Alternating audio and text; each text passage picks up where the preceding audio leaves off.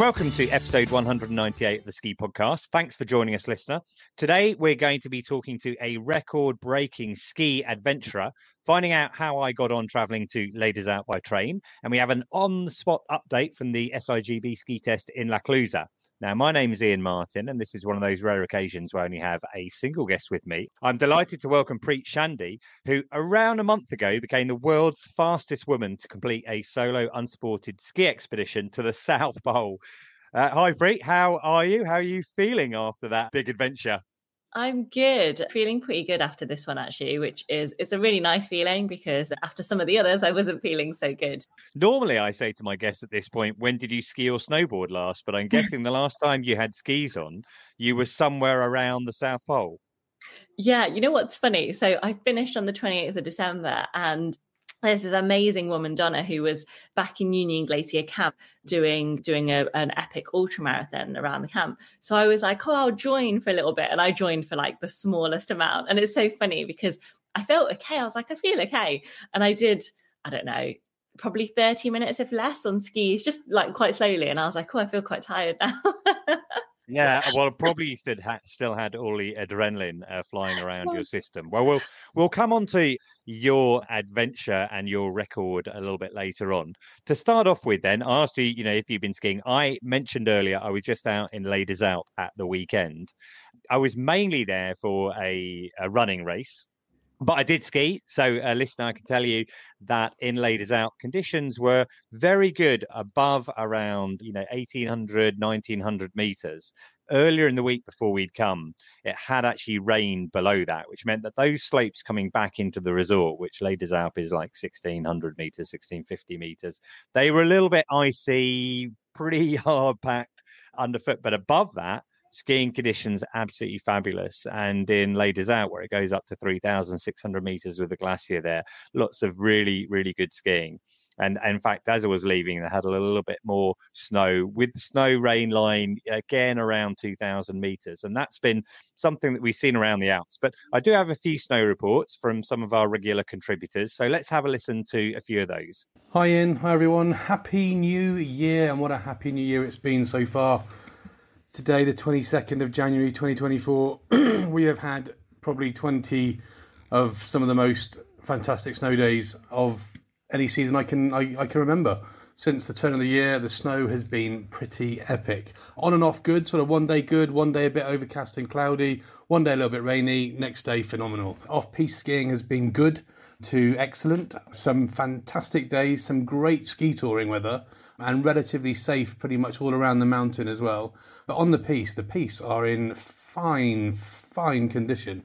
Really lovely for cruising around, burning around the whole of the Arlberg. A little bit icy in parts in some areas, but a lot of people careful to not, not to confuse ice with nice and crisp, hard pack. Great for, for, for speeding around, which has been awesome. Snowforecast.com is saying for the next couple of days it's going to be a little bit of snow coming tonight and on Wednesday, with temperatures dropping again quite cold. But obviously, there is no substitute for just looking out the window or having a ski. I was definitely fortunate enough this morning. I was on the first lifts at 8:45, going up the Nasserein gondola. I put on a pretty quick hour and a half before coming into work. Sped over to Stuben, dodged all the crowds, no queues, lovely, lovely, fat, flat, well prepared piste, um, and got to Stuben and back again in, in just over an hour, which for those uncultured people is actually pretty good going. Thank you. So the it was a little bit overcast. There was that definite smell of a storm in the air. So while um, Storm Isha or Ida or Etna is seems to be battering the UK at the moment, perhaps the Alps are getting some of the uh, the overdue or the overspill of the, of that storm coming our way. It definitely smelt like a storm. The wind was starting to pick up. The light had gone a bit flat. The clouds had come over by sort of 10, 10.30 in the morning. So perhaps this snow forecast will ring true and we are hopefully expecting a nice dump over the next three or four days. So, yeah, 20, 30 centimetres of fresh snow would be fantastic on top of the already great pack that we've already got here in the Arlberg.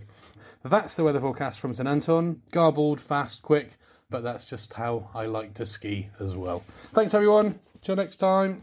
Hi Iain, it's Betony sending you a snow report from La Clusaz in the French Alps and also last weekend I was in Les Arcs in the French Alps as well. I'm here in La Clusaz at the SIGB ski tests. We've had a mixture of conditions in, in two days already. We had some kind of hard pack piste and then we had a bit of rain and a bit of snow up high yesterday which was Monday and then today yeah a little bit of fresh a little bit of rain affected snow lower down, but the piste is still skiing really well. Les Arcs last weekend was off the scale, blue sky, powder, perfect piste. It couldn't have got much, much better. So, in terms of snow dips generally across the Alps, looking very, very good. And lower down, like I say, a bit bit rain affected, but anyone going on holiday higher up is is laughing. We're having a great season, up and down, but generally I can't say much more. Thumbs up. So anyone heading up holidays and thinking about half term holidays, I'm sure you have a great time. Thanks, Iain. Hi, Iain. Alex from 150 Days of Winter with a Three Valley snow report. Yesterday, I spent the day at Val Thorens ski testing a selection of next year's planks. Woke up to a fiery red sky which signifies incoming bad weather. And about 3 pm, right on cue, the clouds came in and so did the fresh snow. Not an amazing amount of snow, but still a good dump. The temperatures in January have been how you would expect, and subsequently, all the pistes in the Three Valleys are in really great condition. Weather for the next week is forecast much warmer. So we've had a good January. Let's hope for an equally good February. And on that bombshell, I hope there is soft snow under your skis in the near future. Uh, so, if you're heading out for the snow this winter, listener, don't forget you can save money when you book your ski hire at intersportrent.com and use the code SKI PODCAST. You get a guaranteed discount for all ski hire in France, Austria, and Switzerland. And to make it even simpler, you don't need to use that code. You can just take the link in the show notes, and your basket will automatically be reduced. Uh, personally, I don't have skis myself. I don't really like the faff of trying to carry them when you're going back and forth, and I, I do tend to go by train. But if you were flying, there's no ski carriage costs. And during your week when you rent, you can change your skis at any time. So if you want to support the Ski Podcast and save yourself some money, then use that code Ski Podcast or, or take the link in the show notes. We're going to move on to news now. There have been quite a few things going on. Firstly, we had a competition, Ski Podcast, to win a bunch of prizes from Les Trois Vallées. Uh, congratulations, Andrea Dalton, who's won that. I actually sent her a message on Facebook and she told me it's her 50th birthday on the very day I contacted her. So that can be a birthday present as well as a prize.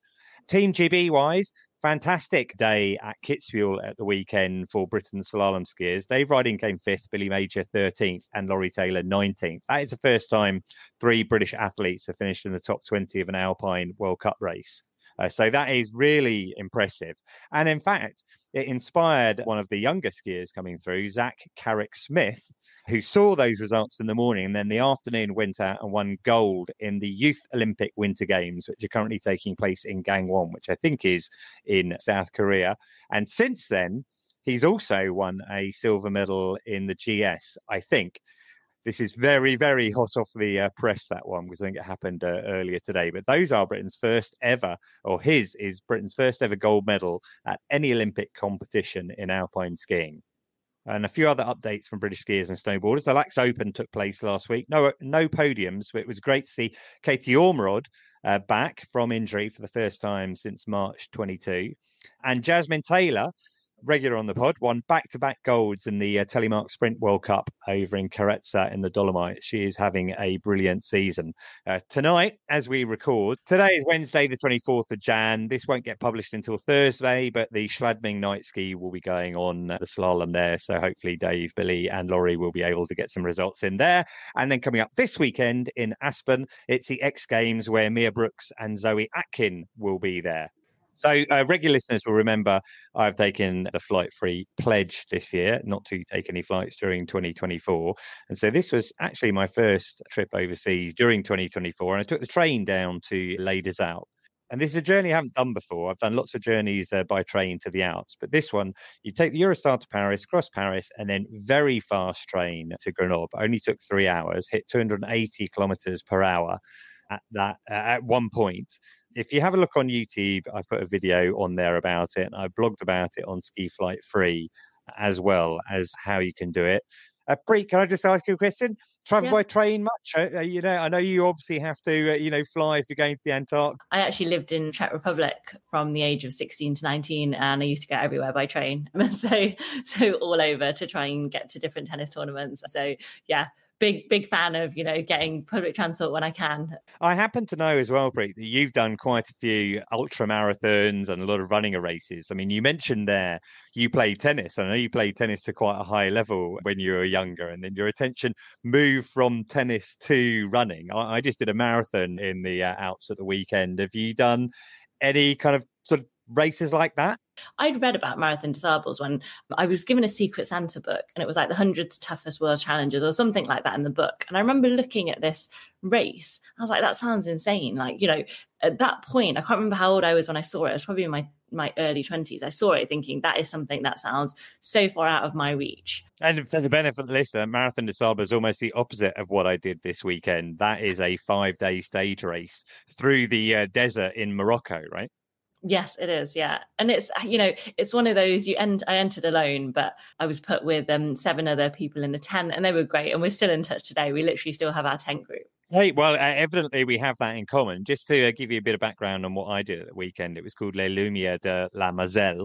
And it's a trail race. You start at around 2,000 meters at the top of the Super Venos cliff in Les Alpes. And then you run down for a bit, and then you do a few loops on a 300 meter climb. And you're starting in the daylight for me at around three o'clock in the afternoon. Uh, so the first lap going up the hill, it was daylight the second lap going up the hill, the sun was setting and it was absolutely beautiful. It really was just those images they use in their promotion, this beautiful pink rose sunset going on, almost perfect uh, for them. And by the time you finish that, then you've got to put head torches on and you're running through the dark on the trail and the third lap was uh, was you know in the dark at night. But this sort of thing i love and for me i love any time you know being in the mountains. It did reduce the amount of time i had skiing. I was in a ski resort didn't do a lot of skiing but i did do some. But katie bamber who's been on the show before she was last on the show on 172 telling us about the Haute Route. She did the race the half marathon and i spoke to her afterwards to see what she thought we're on our way back. We're in Grenoble station, about to get the train back to the UK. I'm here with Katie Bamber. You've been on the podcast several times before. How are you feeling just now, Katie? Because you just ran a half marathon over the mountains the other day. Yeah, I'm feeling surprisingly okay actually. My straight after the event, it was my lungs that were aching. Actually, I think it was like the dry air and the, and the cold air as well. I think it was minus nine. Yeah. Did the race from it, and then yesterday I had a ski in the afternoon, which seems to. Kind of Yeah, I mean, I'm impressed with your recovery powers. Admittedly, I did do the longer distance, but I definitely didn't feel like skiing. Um, but in terms of the race itself, then, I mean, you've never, I, I've had the benefit of doing a few, you know, races in the mountains before. What did you think about being out on the mountains, well, in the dark as well? Yeah, I mean, it was incredible. The most I ever run is 10k, and it tends to be in the flat in London, and or, or you know jogs every now and then in the mountains, but never 21k. I mean, it was incredible to be on the hill.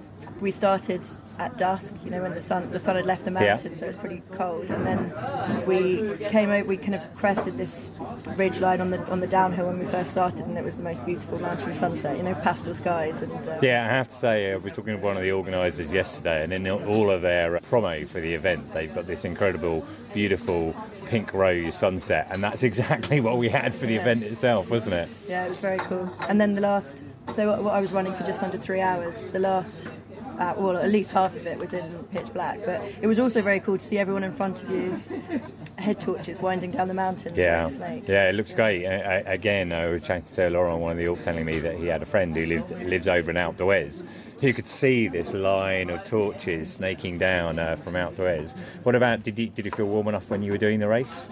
Yeah, definitely. I was I was worried about what to wear before. Yeah, it was plenty warm enough during the race. There wasn't much wind, which helped, and the temperature had risen five or so degrees from the night before. So Yeah. And what alright. did what do you think about the climb then? Because the marathoners, we had to do that three times. You had to do it once. How did it feel? Yeah, once was enough. It felt very long. It felt like Groundhog Day going up and up around these switchbacks. But Yeah. how how long did you say the? Uh, with was? 325 meters vertical. I can't recall exactly how long it took. It felt like an hour climbing, which it can't have been, but you probably did an hour overall. Yeah, I, I don't know, but you know, I love that going up through the the trees there, and you know the moonlight shining through. Because I'm guessing they scheduled the event. I didn't really look at the sky too much. I was looking at the stars. You know, they look great. But was it a full moon? No, about it was over half. Yeah, over half. It certainly felt very bright and with everyone's head torches. And in fact, as it goes, uh, my head torch was like tucked away, and I had real trouble getting it out. And I didn't want to take my backpack off, and so I didn't even put it on in the end. And I just uh, kind of ran with the light of everyone else's, and that was enough. Yeah, well, it was a, it was a really good race. I really enjoy kind of any time in the mountains, but just the opportunity to uh, to do that sort of thing. And uh, you know, we're going to go back down to sea level now, and we'll be super fit, right? Because we've been training at altitude. Right, thanks very much, Katie. So that might sound, I don't know, to some people quite challenging running a, uh, a marathon up and down mountains. But for Preet, that's pretty straightforward stuff when you're the person who's just broken the, the record to become the fastest woman to complete a solo unsupported ski expedition to the South Pole. So congratulations for that. I think you. I'm right in saying you covered over a thousand kilometers in doing that. Is that right? Yes, yes, I did. Yeah, and it, you know, it, like I said, it, it, was it was a relatively like well, it was smoother journey, I should say, than some of my previous ones, and it was really good to get into the South Pole. And you know, actually, this is the first trip I've done where when I finished, I felt like that, you know, just that last little bit. It was like the last 30 seconds I was able to speed up. And I've never had that before. And I have to say, that was such a joy to have that and not feel like, yeah, I can't do anymore. Right. Well, let's get to grips to exactly what that is then. So, solo, we can all understand that. You did that on your own. And we're talking about how many days you were on your own for just then? So, this one was 31 days, 19 hours, 13 minutes. No seconds. You don't know how many seconds it was as well. Yeah, I don't. That's, yeah. yeah. That okay. So, firstly, that's a long time to be on your own. Most people will never experience that in their lives. So that is one particular challenge. Then the other part of the record is you are unsupported. So yeah. there's not anyone kind of meeting you halfway and dropping off supplies. You've got to take everything with you. Yes, yes, everything with me in my sled. So you're basically prepping for if anything goes wrong. So what medical kit might I need? What repair kit might I need? Hoping you don't need things. But yes, yeah, you have everything with you. Yeah, and you're on skis. So this is a ski podcast. Let's just start with the skis then, the actual kit that you've got. I mean, what were you on for this? Yeah, so, so I've used Asnes skis for every trip that I've done. So the uh, Asnes, so I went from the Auslan skis to the slightly thinner, the racing skis on this one. And I start off with long skins.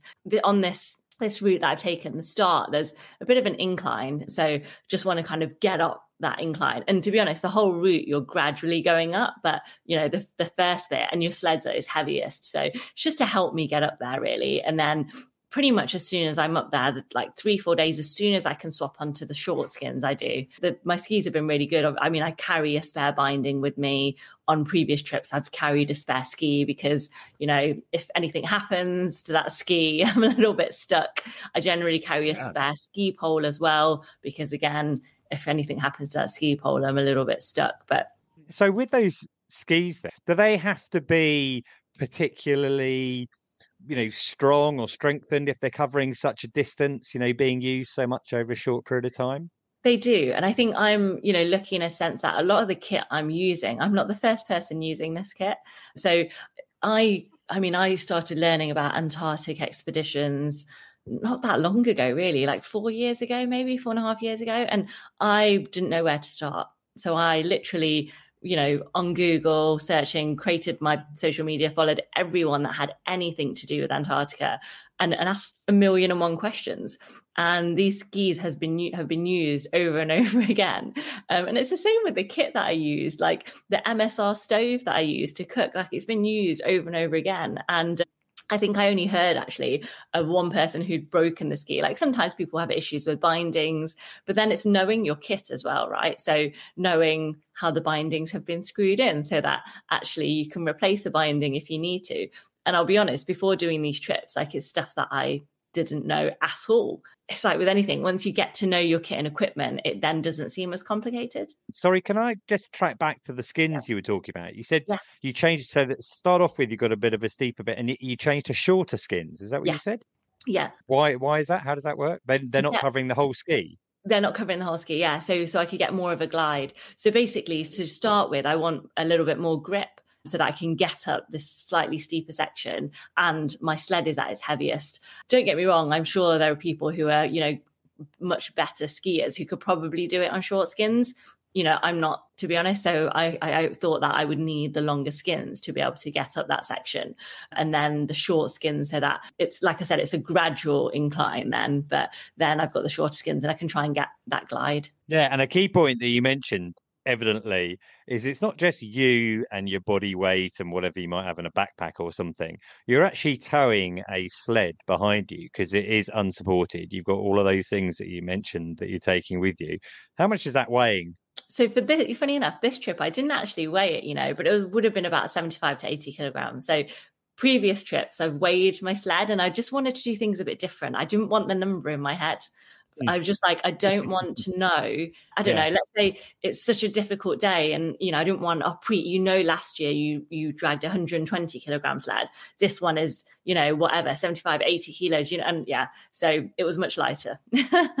Yeah, well, actually, I mean that is so interesting, isn't it? I mean, during the, the the race that I did, and a lot of the times, if I'm doing like a longer race, I often deliberately don't look to see how far I've gone or how far I've got to the finish because you don't want to necessarily be thinking about these things impact on your on the mental side of things. And we might as well. Uh, there's other elements to do with your kit that I'd like to discuss, but let's move on to that now. I mean, you're on your own that's a long time. Like I said, most people in their lives will never spend that amount of time on their own. How did you handle that side of things? It's funny for this trip, it didn't seem to be as much of an issue. I mean, having the experience of the previous two trips that I've done, and actually you know, let's be honest, when things are going to plan, mentally that helps. You know, when things aren't going to plan, mentally that's really difficult. And this trip, things were going to plan. You know, I wasn't behind time at any point. You know, it can be difficult being on your own. I try to, you know, I do listen to audiobooks when I go along. I love listening to comedy because I love anything light-hearted and that can make me laugh. And what's really interesting, I listened to some songs that I'd listened to on the second trip. And the second trip is where I did 70 days solo started with 120 kilogram sled was very very difficult and i think i had almost a tra- like like a trauma response to that that music because i hadn't listened to it in a little while mm-hmm. and yeah to hear them again was like oh I remember, you know, that that feeling of that of that second trip and how difficult it was. But there are times when it can be a, a, bit of a mental prison, and you know, sometimes I will count to myself. Sometimes I'll focus just on my breath, and I won't think about anything else whatsoever. I will. Re- I find I try really hard to daydream about just something completely different. So I'm getting married in March, and I was trying to like. think about wedding things and just and then I'll be like, oh, how much time did that help me pass? And it's really hard sometimes when it's like two minutes and you're like, what? yeah. Wow. Well, firstly, congratulations on that. You Thank said, you. you. know, thinking about you know, being mindful. Do you have a, a, mantra or mantras that, you know, you used on a regular basis? Yeah. So uh, I will count a lot. I will count a lot of the time. And then sometimes I will I will say Waheguru Ji Ki Khalsa, Waheguru Ji Ki Fateh. So like first words of like a prayer, Sikh prayer, and I would just say that, or I would just say Waheguru a lot, just in my voice. And I think for me, it's I don't know, it, it does help. It makes me feel a little bit calmer at times. I, I tell myself I'm okay a lot. So sometimes I used to use a lot of positive reinforcement, like you're okay, you're doing really well, you're doing so well, and it just constant. Because on my second trip, and I know I talk about that a lot, but to be honest, it it was so rough that trip, and you know I only finished it like start of last year and then I went back and I it was so rough that I don't I don't think this one would have gone that smoothly if I hadn't gone through that. But I remember falling down like 14 times every two hours towards the end the last week. I was running out of food, like it was brutal. And I just constantly kept saying to myself, You're okay, you're you're doing so well, just keep going, you're doing so well.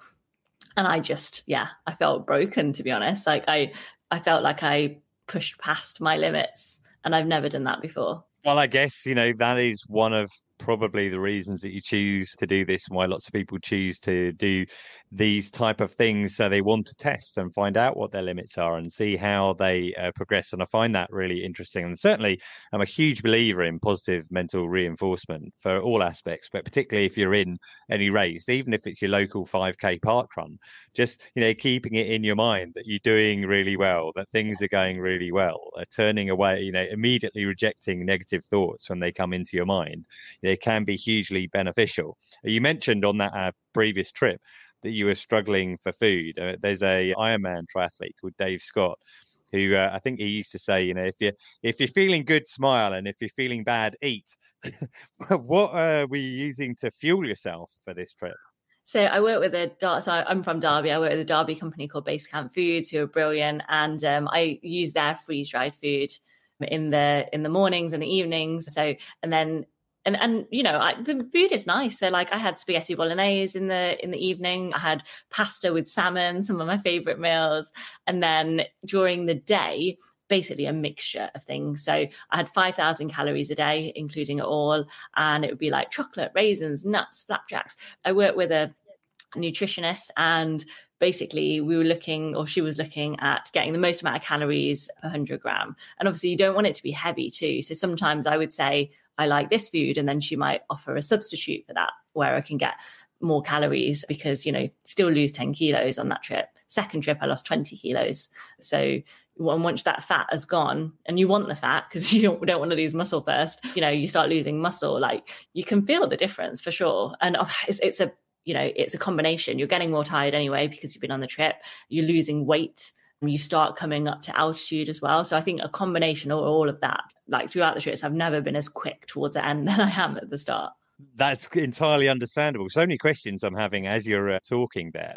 It's really interesting. I mean, you mentioned about that kind of trail mix that you might be eating as you go along, but presumably it's pretty cold. I mean, you can't be taking your gloves off to eat this stuff. no, you? so so everything. So there's so much prep in the kit and the food. So all of that food has been chopped up in small pieces, and then I put them in in separate bag. You know, I put them in a, a bag so that I've got my mitts on and that I can still have dexterity and just eat. And you end up it's so flattering. You like turn around, but you put your big down jacket on every hour. So I stop every hour, quick stop, turn around so that because it's normally headwind and you're just quickly getting food in, a bit of water, keep going. So, so you know, you're constantly trying to get a little bit of food on board. But yeah, everything's chopped up into small pieces. There's nothing that I should be having to take kind of big bites of because I don't want any any dental injuries or to break any teeth. So, in relation to temperatures, then, I mean, you've got the actual temperature and then the wind chill temperature. Yeah. What were you dealing with? It's the wind chill, you know, that absolutely. So on this trip, it for me, it got as cold as minus 30 towards the end. But I think that was with the wind chill. So, but usually the last trips I haven't received weather updates. So I actually don't know.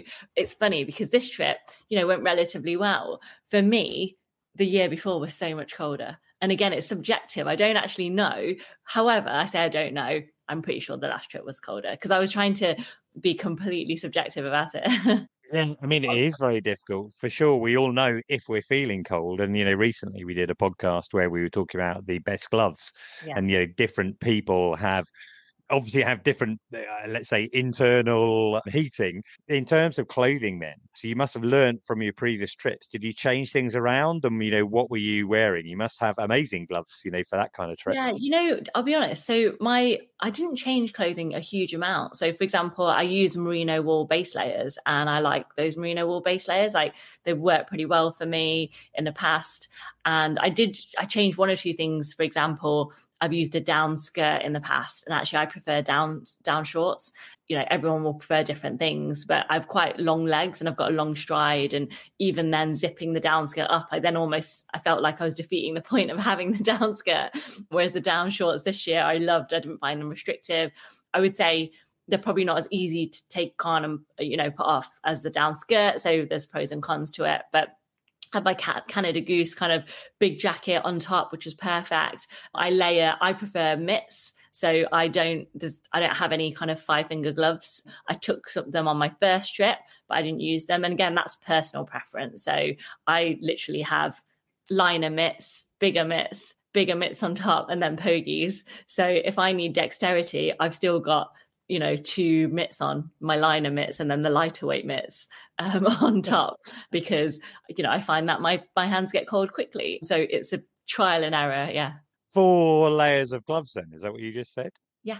Yeah, but, it, but you know, the liner mitt is, you know, it's a thin mitt. It's a liner, and then the the kind of light, it's a lightweight mitt. So on their own, yeah, I wouldn't really wear them on their own. But saying that, some some days are like can be very warm like especially this trip is probably the, the warmest it's been at the start for me i would say. And those days i've just got those two layers and they're lightweight layers. The pogies like you want to be able to put layers on quickly because the weather can change very quickly as well. So i really like pogies but i get them from the logistics yeah. Yeah you have to tell me it's not a word i've come across before. Oh, what are they? So you know it's funny because it's probably a word i didn't know either. So you put them over your ski pole um, and it's a cover. I think people use them on bikes as well. So it's it's an easy. All I need to do is put my hand in, and then I've got my you know I grip onto the ski pole as I would usually. So it's an extra layer, and it's it's a really good one. I think you're most likely to see them on uh, people you know driving Deliveroo scooters yeah, and things yeah, like that around town. I know exactly what you're talking about now.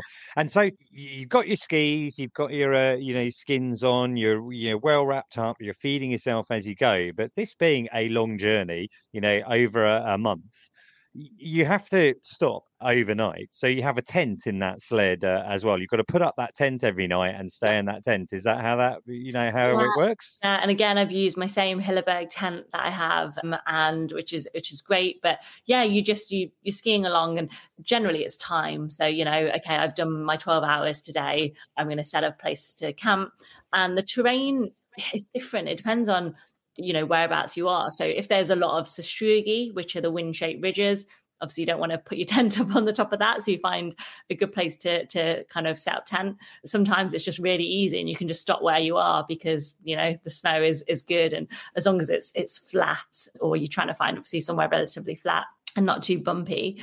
But yeah and then and then you set up your tent. Obviously on windier days it takes a little bit longer to do. I had, uh, I think it was, it was my first trip actually. The I put the peg in to secure my my tent, and then went to come round to put the poles in, and it flew and wow. like yeah, I caught it. But I like honestly, I just like was there for a second on my knees, like oh my god, I cannot yeah, didn't make that mistake again. But yeah, I'm sure you wouldn't. So then it's like refueling, resting, and you know, I had a look on your uh, social channels, and you know, filming a bit of video, which no one presumably is going to see for some until you get back because you got no internet. How do you keep all your your um, devices charged? Yeah, great. So I have a solar panel. So the solar panel charges my power bank and then I power bank charges my phone. To be honest, I try to take, minimal. So I work with GTC company who give me my sat phone. So I've got sat phone, device called Iridium Go, which um, you can send photos back with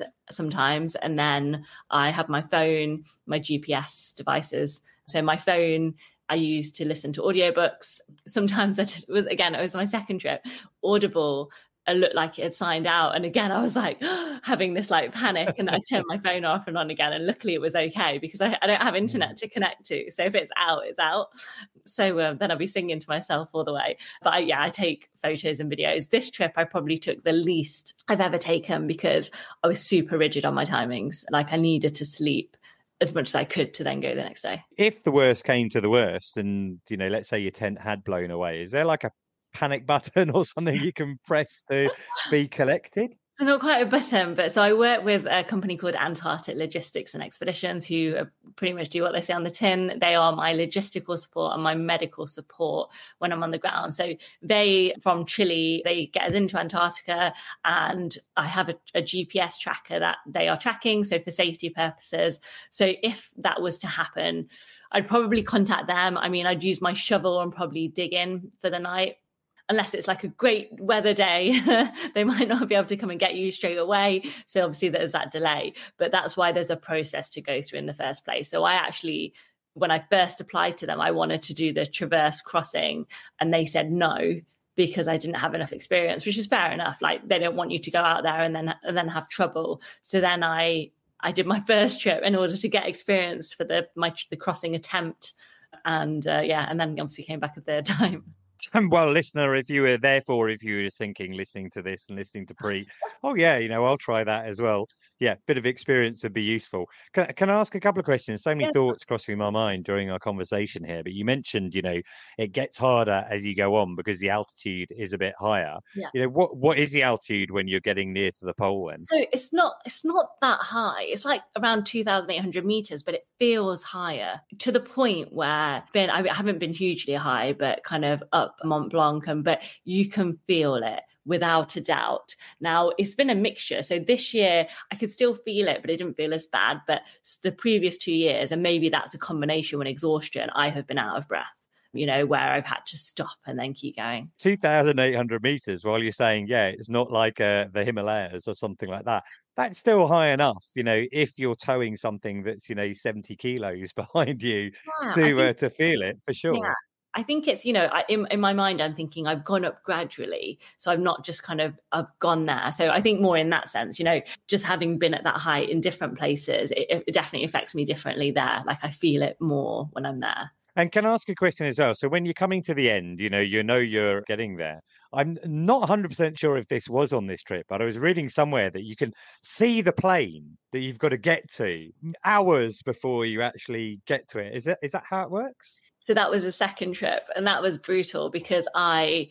I, I wasn't going to make my end, so there was a plane to come and pick me up. They they'd been there for four days, um, and the reason is what nobody wants is for me to finish. I then have to wait for a weather window and someone to come in. So basically, they looked at where they thought I could get to within the time of my cutoff date. Cutoff date, the past the last passenger flight of Antarctica for the logistics company was literally the next day, and so I could see the plane in the distance. It was a low cloud, and you just see this dot because anything that's you know not white in Antarctica, you're like that's something there. And it, yeah, it took me hours to get there, but that was, I mean, that was a different kind of brutal, to be honest. It Yeah. Even I remember when it was like 0.2 nautical miles away, and I know it was that far because I had to take my GPS out and check because I could see it getting closer. But it was, you know, I was not in a good way at that point, and I was so hungry. That sounds like a really challenging one on on that trip. I know you're on a career break uh, at the moment, but you are an officer in the army, and I, I imagine that's probably helped you. But listeners might not be aware. I mean, perhaps they could guess from the fact that you mentioned Sikh mantras and your name is uh, Preet that you're an Asian woman, and you mentioned being, you know, you need to be able to get permissions to be able to do this sort of thing. Have you found any, you know, challenges in that respect approaching it as a woman or as an Asian woman? Yes, there were challenges for sure, uh, but I think for so many different reasons. So I first had the idea kind of just before COVID, and then you know I, I'm in the regular army in a medical regiment, and you know then we were almost kind of right. You know what what are we going to need to do? So I did approach people who weren't really interested. So then I just did everything on leave. So, you know, I was like, well, when I have time to train, I'm going to train. And I just had this determination to do it. What's hard is a lot of the time, a lot of the barriers are from your own community. So, you know, forget going wider out. Like, you know, why aren't you doing the norm? Like, I feel like there's a lot of expectations to fit into this box. At a point, you kind of get used to people telling you that you can't do things or that's not for you, or, you know, I, I need to like, you know, have a house and settle down because that's a thing that is seen as as achievement or that you know i have some family some family members are so proud you know they are but i think they realized what i was doing probably more when it was in the paper. And i'm not sure if it wasn't in the paper that it would have been as recognized. And then some family members who literally haven't recognized it at all. So i could have literally been nowhere Right, but it's interesting because I know that you know you do a lot of public speaking uh, about these challenges, and also uh, I think one of your motivations is trying to let people understand that you can achieve anything, right? Yeah, hundred percent. But also to be like honest about the challenges, you know, and and be honest about the lows. Like I came back after the first trip in a lot of debt, and I was struggling. You know, I'm an army officer now. I've I've done three big trips in Antarctica, but you know, I joined the army as a private soldier. I did an access course to get onto my degree to do physio. I was told I wasn't smart enough. So I think, to be honest, I you know I want to be relatable because it was hard to get there. I never ever thought I would get a speed record ever. I never thought I'd be quick enough. But you know what? You work to your strengths. It's not because I'm the quickest, but I have very good admin. I was like, you know, what can I do? I probably did long, much longer days than someone who's a better skier. But that's what you do. You, you know, you work to, yeah, your advantage. And there will always be people who think you cannot do it. Yeah, I mean, at the start, I think so many people thought I was joking, and we're like, "You don't look like a polar explorer," you know. And we just make little jokes and quips about about me wanting to do it. But I think you're going to get that. And you know what? When I then got there the first time, I was that that reward was unbelievable because I'd got I'd made it past all those people who told me I couldn't do it. That, that's fantastic, and you know, there's an evident answer to what does a polar explorer look like. It's you know, it looks like anyone and anyone you know can do it if they put their mind to it. You've spent a lot of time on skis. Do you actually ski downhill at all? so I've tried once and I wasn't very good, but it's my partner is a downhill skier, so I, I, have to train to get better. So I, you know, I think I'll be taking lessons because I definitely need lessons to, yeah, to to be better, and I'd like to go with him. So hopefully in the future I'll become a downhill skier. Cool, excellent. Well, we'd be delighted to to welcome you to to that community, and just you know, I've really enjoyed talking to you. Very inspirational all of that. I'm going to put a whole bunch of links into the show notes. So, listener, you can uh, have a look at some of Preet's videos and find out a little bit more about that. But yeah, congratulations on that record and and all of your achievements. So it was interesting hearing Preet talking about all of her equipment there. Le- regular listeners will know that Al and I have recently been doing lots of specials about best gloves and the best skis and the best ski boots. And Al is now out at the SIGB ski test in La Clusaz. And he sent in this update. Hi, it's Al from Ski Kit Info, and I'm here at the SIGB ski Chest in La Clusaz. It may be a bit loud because there's a bit of a party going on. There's piste bashers going out for the evening's work because we are in a ski resort and it's pretty awesome. I'm here with Amy Marwick, who looks after socials and marketing for the SIGB, the Snow Sport Industries of Great Britain, and she's also a Fall Line Test member. So, Amy, how do, why do we have the ski test here? Why do we have it here? Yeah, why do we have it? I mean, why, why does it exist? Well, it's the whole point is so that the retailers can come, they can test the skis they're going to buy in their shops, and also it gives them a really good idea of how the skis actually ski and who they're really suited to best. So when someone comes into their shop, they can say, "Look, I've tried this ski. It's maybe not for me, but it'll be definitely good for you," or vice versa. And yeah, it's just a really great way to get used to all the new gear that's coming ahead of next season. It's pretty amazing to see how many retailers come out and ski the product. So when you're going in a shop in the UK and you think, oh, they're not in the mountains, it's incredible. to spend so much time making sure that they're stocking the right kit. And, and more importantly, I think they've been on it and know it. It's, it's amazing. There's a load of retailers, load of media. So you're here with Fall Line as well. That's right. And what are you doing for Fall Line? So for Fall Line, we are testing as many skis as we can and getting through all the new kits specifically because we've been coming and doing this for a while now, so getting used to a lot of the skis that are out there and checking out the new stuff and then we go home at the end of the day, write it all up, find out on our what's our favourite stuff and then write our reviews for the gear guide which is, comes out in the autumn. So is that, that this winter, next winter? Next so winter. It will come out next week. Yeah, yeah sorry. Next I knew the answer. It's just exciting. um, okay, and so do you have to like? So here, I know how it works, but just to, so we can explain to everybody. Yeah. So you don't have to book out skis, but every, you have to register to come and test. That's so right, you're yeah. with Fall Line Hours here with Ski Kit Info, and we're testing all of next season's product, especially the new stuff, as Amy says. So, is there anything particularly that's emerging, new trends, colorways, technologies? What have you seen? Yeah, we've seen a lot of colour, colour-wise. We've seen a lot of teal, a lot of kind of turquoisey, greeny colours, lots of kind of muted, stony earthy, earth tones. Yeah, yeah. A lot of that in the clothing, um, and in some of the skis Yeah. as well. Actually, some nice sort of some nice sort of lineups of skis that all kind of look really nicely together. Whether they stand out on the rack or not is yet to be So to paint a picture, Amy's wearing a Patagonia outfit for next season, and it's kind of dark green. But there's a K2 ski that she was on earlier with purple at the tip and tail, and it's amazing how it matches the outfit. And, and Katie from Fall Line, who I caught up with on the hill, same thing, totally different colorway. Loads of that kind of mint, almost turquoise colour, which looks fantastic on snow. So, Yeah. any products stood out to you? What's kind of hot? Oh, ski wise, um, well, today I was doing freestyle ski, so that's kind of what's in my mind. And I actually, really had fun on the Armada ARW 100. It Yeah. was actually great in the conditions we've got today, like with the kind of soft snow, kind of a little bit slushy, just jumping around on them, sailing through it all was great fun. Have you have you skied the line Pandora? I have, yeah. Amazing. So there's a, just if you're listening, the line line Pandora. There's a whole range, men and women, same name, different widths, and every model is just phenomenal. Real playful, makes you want to go and be a child on the hill. But just even the performance on the firm snows, that's what's been so surprising for how easy they are on the soft. They're pretty cool. We've had real variable. We had powder at the start of the week. We had the heavy rainfall.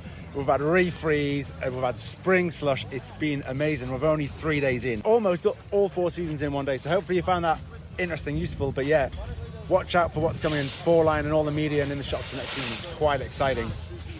Iain, I hope that's interesting, and I look forward to talking to you when we're back. Thank you, Amy. Thanks. So that was really interesting hearing from Al just then. We were just talking, uh, Preet and I, kind of uh, off air while that was uh, playing about gloves. And when we did the gloves uh, episode, we talked about the, you know, inner layers and then the regular gloves. And Al even said he uses waterproof outer layers for some things. That's three layers of gloves. You made it up to five, Preet, I think.